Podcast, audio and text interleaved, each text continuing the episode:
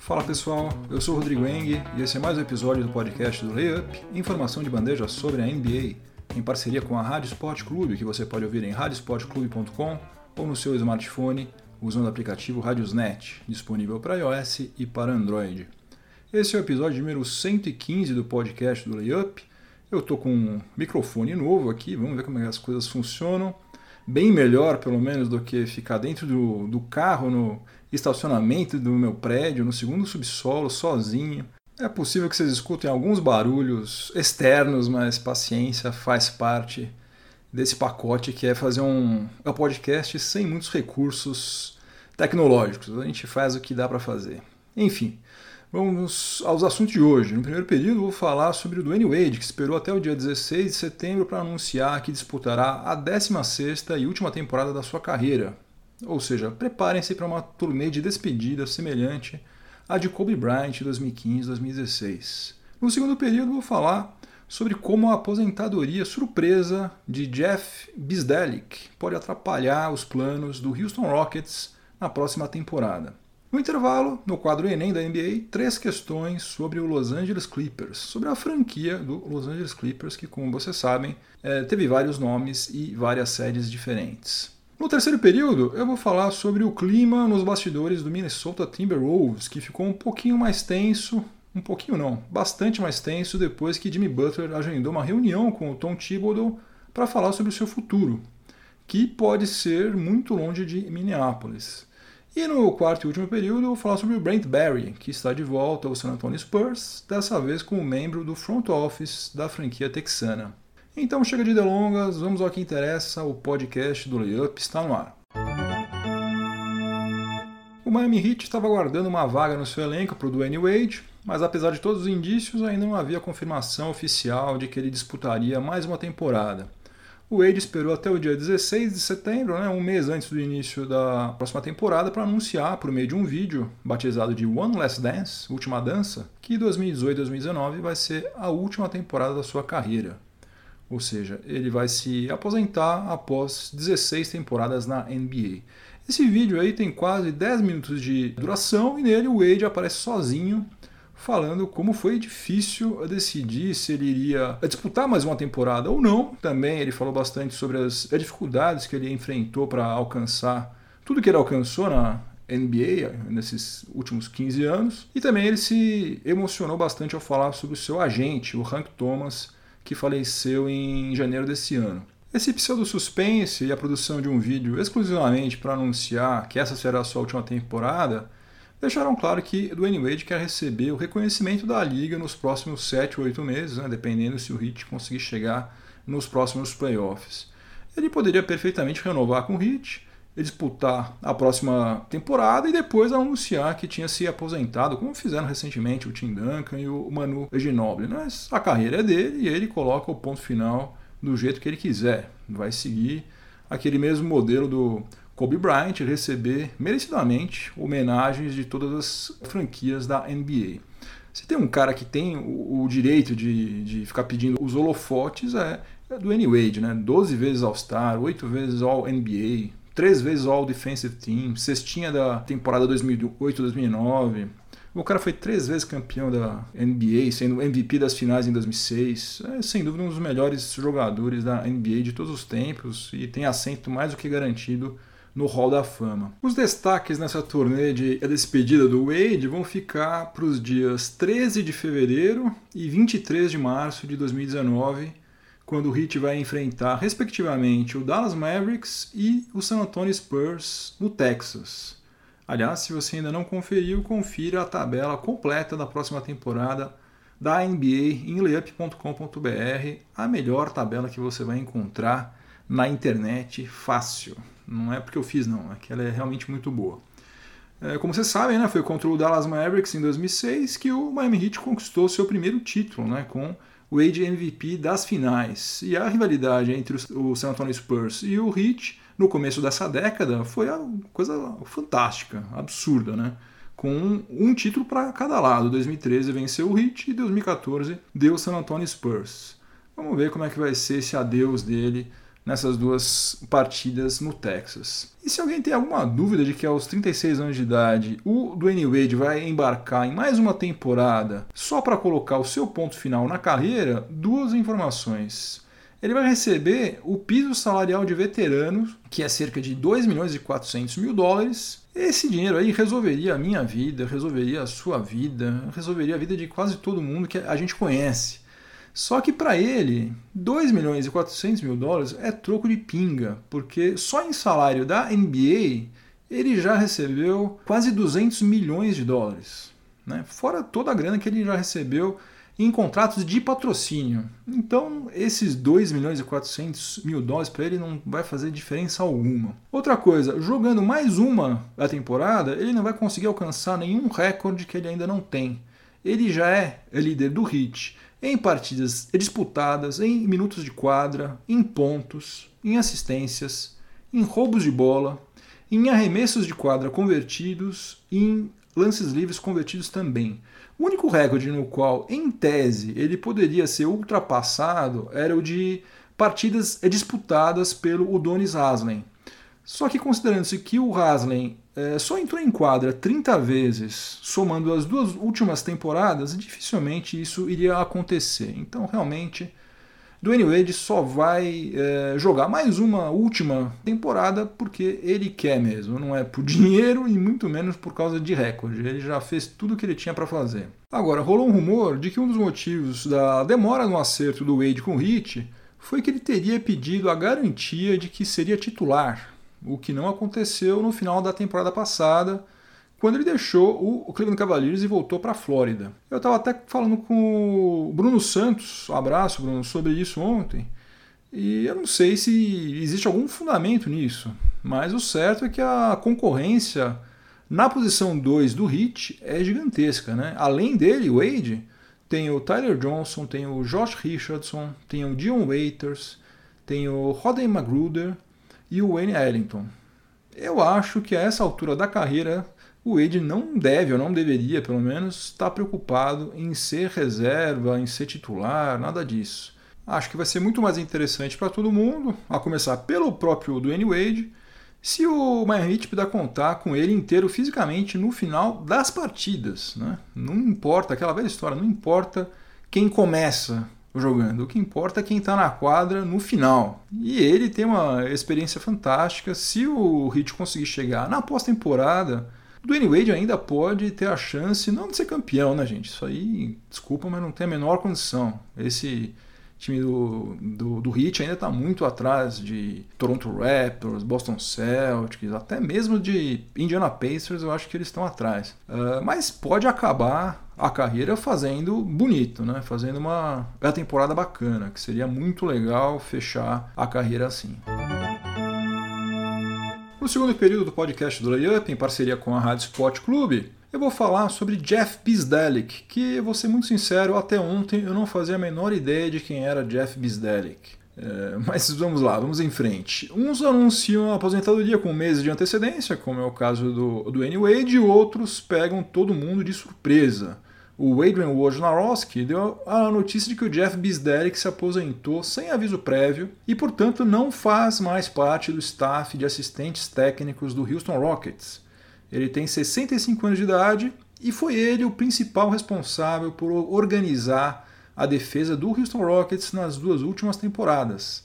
Sem ele, em 2015 e 2016, o Rockets ficou em 21º no ranking de defensive rating. Com Bisdelli, que em 2016 e 2017, a franquia texana subiu para a 18 e na temporada passada pegou o elevador e foi direto para a sexta colocação. Uma melhora absurda.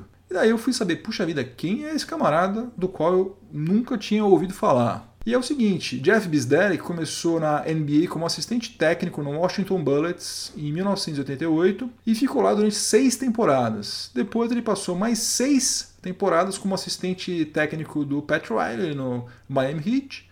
E em 2002 ele assumiu o comando do Denver Nuggets como head coach. Aliás, é Bisdelli que assumiu o Denver Nuggets na mesma temporada em que o Nuggets é, draftou o Nenê Hilário. Então não foi uma mera coincidência a contratação do Nenê pelo Houston Rockets em 2016, porque foi exatamente nesse mesmo ano que Jeff Bisdelic chegou à franquia texana depois de ter passado nove temporadas trabalhando no basquete universitário. Agora quem vai ficar encarregado de organizar o sistema defensivo do Rockets é o Roy Rogers, que já foi assistente técnico de várias franquias aí desde 2008 e chegou ao Houston Rockets em 2016, junto com o próprio Jeff Bisdelic. Agora, a aposentadoria do Bisdelic é uma péssima notícia para o Houston Rockets, né, que já sofreu a perda do Luke Bahamut e inevitavelmente vai dar vários minutos de quadra ao Carmelo Anthony, que é, como vocês estão cansados de saber também, um péssimo defensor. Eles não contrataram o Carmelo Anthony à toa, né? certamente ele vai jogar, se bobear vai ser até titular, e com ele em quadra, inevitavelmente, o rendimento da defesa do Houston Rockets vai cair, né? Isso aí é certeza. Vamos ver o quanto que vai cair, né? Agora, o estranho né, nisso tudo é que até onde o hoje noticiou, esse Jeff Bisdelic não está caindo fora por motivo de saúde ou para cuidar de algum problema familiar, coisa é do gênero. Ele simplesmente pegou o boné e se mandou, faltando um mês para começar a temporada, justamente depois de ter ajudado o Houston Rockets a realizar a melhor campanha da sua história. Ou seja, o timing aí tá meio estranho. E vamos lembrar o seguinte, né? Da mesma maneira que o Jeff Bisdelic trabalhou com o Nenê quando ele era head coach do Nuggets, ele também trabalhou com quem? Trabalhou com o Carmelo Anthony nessa época. Então, é no mínimo curioso que Carmelo Anthony entre por uma porta e ele saia por outra. Pode ser que tenha sido somente uma coincidência, mas pode ser também que ele esteja prevendo que a coisa vai ruir, né? Que tudo que ele fez nesses últimos dois anos está prestes aí para as cucuias e ele simplesmente não quis ficar lá para presenciar e muito menos para é, ser o responsável por isso, né? Porque afinal de contas ele ia ser o assistente técnico responsável pela defesa de um time que seguramente vai defender muito pior do que na temporada passada. Chegamos ao intervalo do podcast do Layup em parceria com a Rádio Sport Clube. E nessa off-season eu estou fazendo o quadro Enem da NBA no nosso intervalo. Ou seja, eu estou pegando três questões que fazem parte de vários quizzes que você encontra lá no site do Layup, layup.com.br, e estou trazendo aqui para a gente responder juntos. Primeiro vocês respondem e depois eu dou a alternativa correta e dou a explicação de cada uma das três questões. E o tema de hoje vai ser a franquia do Los Angeles Clippers. Então vamos, vamos começar. É, primeira pergunta de hoje: Em quantas cidades a franquia do Clippers teve sede antes de se transferir para Los Angeles? Em quantas cidades a franquia do Clippers teve sede antes de se transferir para Los Angeles? Alternativa A: uma. Alternativa B: duas. Alternativa C: três. Alternativa D: quatro. Ou alternativa E: a franquia do Clippers sempre teve sede em Los Angeles. Então, repetindo tudo, eu quero saber em quantas cidades a franquia do Clippers teve sede antes de se transferir para Los Angeles. Alternativa A, uma. Alternativa B, duas. Alternativa C, três. Alternativa D, quatro. Ou alternativa E, a franquia sempre teve sede em Los Angeles. Tempo! A resposta correta era a resposta B, duas. A franquia foi fundada em 1970 como Buffalo Braves, no estado de Nova York. Mudou-se para San Diego em 1978 e depois para Los Angeles em 1984 e está lá até hoje. Vamos para a segunda pergunta de hoje. Qual dos jogadores abaixo foi eleito Rookie of the Year, o melhor calouro da temporada, defendendo a franquia do Los Angeles Clippers? Alternativa A, Lamar Odom. Alternativa B, DeAndre Jordan. Alternativa C, Michael Cage. Alternativa D, Danny Manning. Ou alternativa E, Ernie Di Gregorio. Eu quero saber qual dos jogadores foi eleito Rookie of the Year, melhor calor da temporada, defendendo a franquia do Los Angeles Clippers. Alternativa A, Lamar Odom. Alternativa B, DeAndre Jordan. Alternativa C, Michael Cage. Alternativa D, Danny Manning ou alternativa E, Ernie de Gregório. Tempo.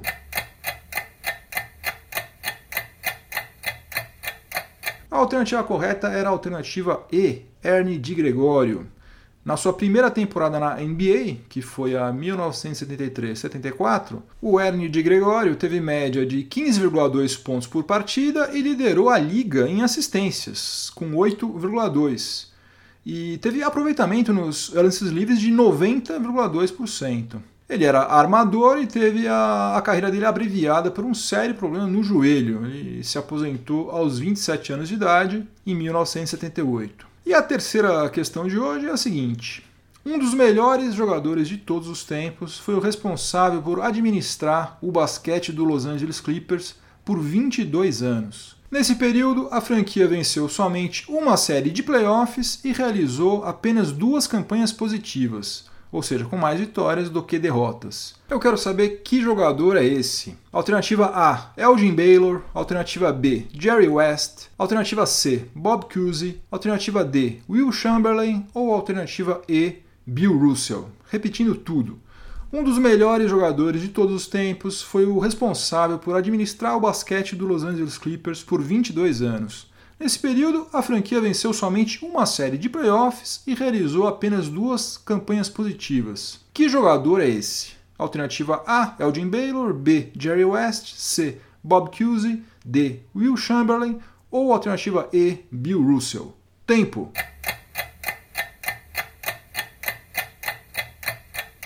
A alternativa correta era a alternativa A, Elgin Baylor. O Elgin Baylor defendeu o Los Angeles Lakers durante todas as suas 14 temporadas na NBA. Ele foi All-Star 11 vezes e encerrou a carreira com médias de 27,4 pontos e 13,5 rebotes por partida. O cara era um monstro. Só que como executivo, Elgin Baylor foi um fiasco completo. Né? E incrivelmente, apesar de tudo, ele ainda foi eleito Executive of the Year em 2006, né? o melhor executivo da temporada. Lembrando que todos esses quizzes, esse do Clippers e vários outros, você encontra gratuitamente lá no site layup.com.br para você responder a hora que você quiser. No terceiro período do podcast do Layup, em parceria com a Rádio Sport Clube, o assunto vai ser o Minnesota Timberwolves. Sempre que eu vi o Tom Thibodeau vociferando na beira da quadra quando ele ainda era técnico do Bulls, dava a impressão de que ele ia ter um ataque cardíaco a qualquer momento, e empacotar ali mesmo, né? Agora que ele é técnico do Minnesota Timberwolves e se meteu a ser também o presidente das operações de basquete do Wolves, o Tibbs deve estar sendo monitorado por uma equipe médica 24 horas por dia, porque a tensão deve estar sendo umas 10 vezes maior. E agora mesmo na off-season a coisa deve estar pegando fogo lá em Minneapolis, porque o Jimmy Butler agendou uma reunião com o Tibbs para discutir o futuro dele.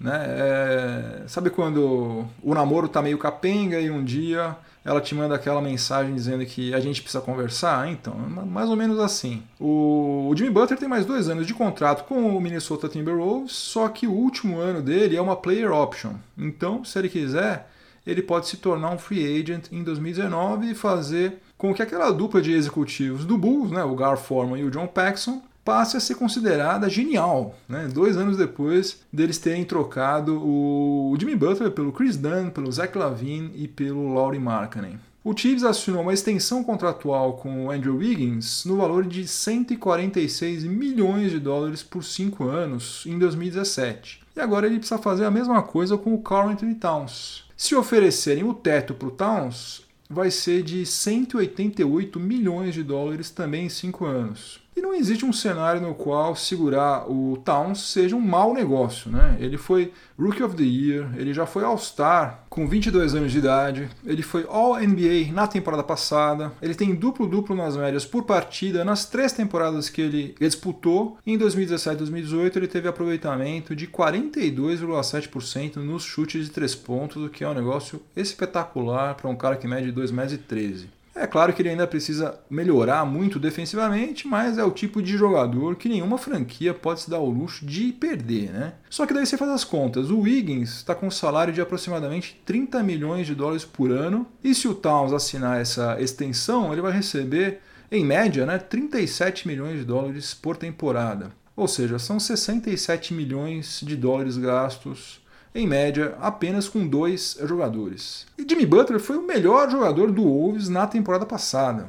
Quanto a isso, não tem a menor dúvida. Ele foi o cestinha com 22,2 pontos e segurou a onda na defesa. Né? Segundo as estatísticas oficiais da NBA, com ele em quadra, o defensive rating do Wolves na temporada passada foi de 105,1 e sem ele em quadra foi de 112,2. Isso aí dá uma a diferença de menos 7,1.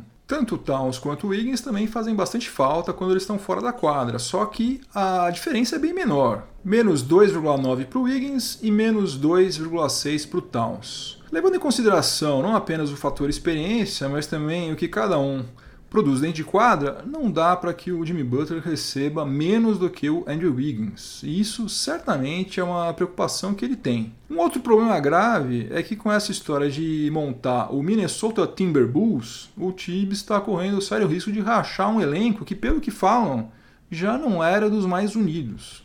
Né? Aliás, eu estava dando uma olhada nos números do Wolves na temporada passada e eu notei uma coisa que eu duvido que seja uma mera coincidência. Wiggins, Butler e Towns tiveram praticamente a mesma média de arremessos de quadra por partida. Foram 15,9 para o Wiggins, 15,6 para o Butler e 14,3 para o Towns. Pelo visto, havia preocupação de que os números de arremessos de quadra fossem irmãmente distribuídos entre os três, sinal de que o Tibbs já estava tentando administrar os egos para todo mundo ficar feliz. Só que aparentemente a coisa não deu certo. Então, dependendo dessa conversa que deve estar acontecendo agora, enquanto eu estou gravando este episódio, é possível até que Jimmy Butler dispute a próxima temporada por outra franquia. E pelo que o Shams Charania, o jornalista que está agora no The Athletic, noticiou, a extensão contratual do Towns só vai ser discutida depois que o futuro do Jimmy Butler estiver resolvido. Então, além de toda a confusão, ainda o Minnesota Timberwolves está meio que refém desse papo aí que vai rolar, ou está rolando, ou está prestes a rolar entre Tom Thibodeau e Jimmy Butler. No quarto e último período do podcast do Layup, em parceria com a Rádio Sport Clube, eu vou falar sobre o Brent Barry, que ele está de volta ao San Antonio Spurs, time que ele defendeu entre 2004 e 2008 e pelo qual ele foi bicampeão da NBA em 2005 e em 2007 já entrando na reta final da sua carreira. Né? O Brent Barry é um dos três filhos do lendário Rick Barry, que atuaram na NBA. E sem dúvida foi o melhor desses três. Só que nem chegou perto de ser alguma coisa parecida com o pai, o que convenhamos também ia ser bem difícil mesmo. Né? Rick Barry foi gigantesco. Mas aqueles dois títulos do San Antonio Spurs ele teve participação importante até, né? apesar de ter sido reserva do Manu Ginobili a maior parte do tempo. O Brent Barry se aposentou em 2009, depois de uma temporada no Houston Rockets, onde, aliás, seu pai também jogou no final da carreira. E desde 2013 ele estava trabalhando como apresentador e comentarista na NBA TV. O Brent Barry vai assumir o cargo de vice-presidente das operações de basquete do San Antonio Spurs, que antes era exercido pelo Monty Williams, que agora é assistente técnico do Philadelphia 76ers. Trazer de volta o Brent Barry para o Spurs era um sonho antigo do R.C. Buford e do Greg Popovich, e quase uma década depois eles conseguiram. Aqui um pequeno parênteses, o Brent Barry é um dos caras que elevam a minha autoestima porque ele tem 46 anos de idade, é só alguns meses mais velho do que eu, mas parece que ele tem uns 56 anos de idade, né? É, ou seja, eu tô velho, mas poderia ser pior. Aliás, infelizmente, tudo sempre pode ficar um pouquinho pior. Enquanto o Popovich continuar no San Antonio Spurs, é bem difícil que a franquia sofra uma crise de identidade, né? Mas eu acho que já deve estar tá rolando um plano para tentar preservar essa cultura vencedora que a franquia do San Antonio Spurs construiu ao longo desses últimos 20 anos, né, trazendo jogadores que fizeram parte dela. Né? Afinal de contas, o Greg Popovich não é eterno, em breve parte da atenção dele vai ter que ser destinada à seleção norte-americana. Agora, o mais legal mesmo seria se a gente visse Tim Duncan, Manu Ginobili e Tony Parker trabalhando juntos fora das quadras lá no San Antonio Spurs. Né? O Tony Parker disse que recebeu uma oferta do, do San Antonio Spurs para continuar como assistente técnico. Só que como ele queria continuar jogando, ele acabou indo para o Charlotte Hornets, mas nada impede que futuramente, depois quando ele se aposentar definitivamente, ele volte para lá. E eu sei que não é porque alguém foi bom jogador que necessariamente vai ser um bom técnico ou vai ser um bom executivo, mas falando agora como admirador da NBA, torcedor, admirador principalmente do que o San Antonio Spurs fez nesses últimos 20 anos. Eu acho que seria bacana se eles pelo menos fizessem uma tentativa. Não sei se vai dar certo, mas seria legal uh, ver Manu, Tim Duncan e Tony Parker uh, trabalhando juntos. Sei lá, Tony Parker, quem sabe, um assistente técnico, o Tim Duncan desenvolvendo calouros, Manu Ginobili executivo, sei lá, alguma coisa assim. Fim de jogo, acabou mais um episódio do podcast do Layup. Eu peço desculpas por hoje porque eu tô aprendendo a mexer nesse novo microfone aqui. Vocês devem ter ouvido alguns barulhos no fundo aí, mas paciência, é o que temos para hoje. E sei lá, acho que no futuro as coisas vão ficar melhores. Eu vou sempre tentando melhorar, obviamente. Se você estiver ouvindo este episódio em alguma plataforma de podcast, aproveite para avaliar positivamente o podcast do Layup e me dar uma força. Aliás, eu vi que, em média, cada episódio aqui do podcast do Layup é ouvido por 150 pessoas. Tá bom, tá bom.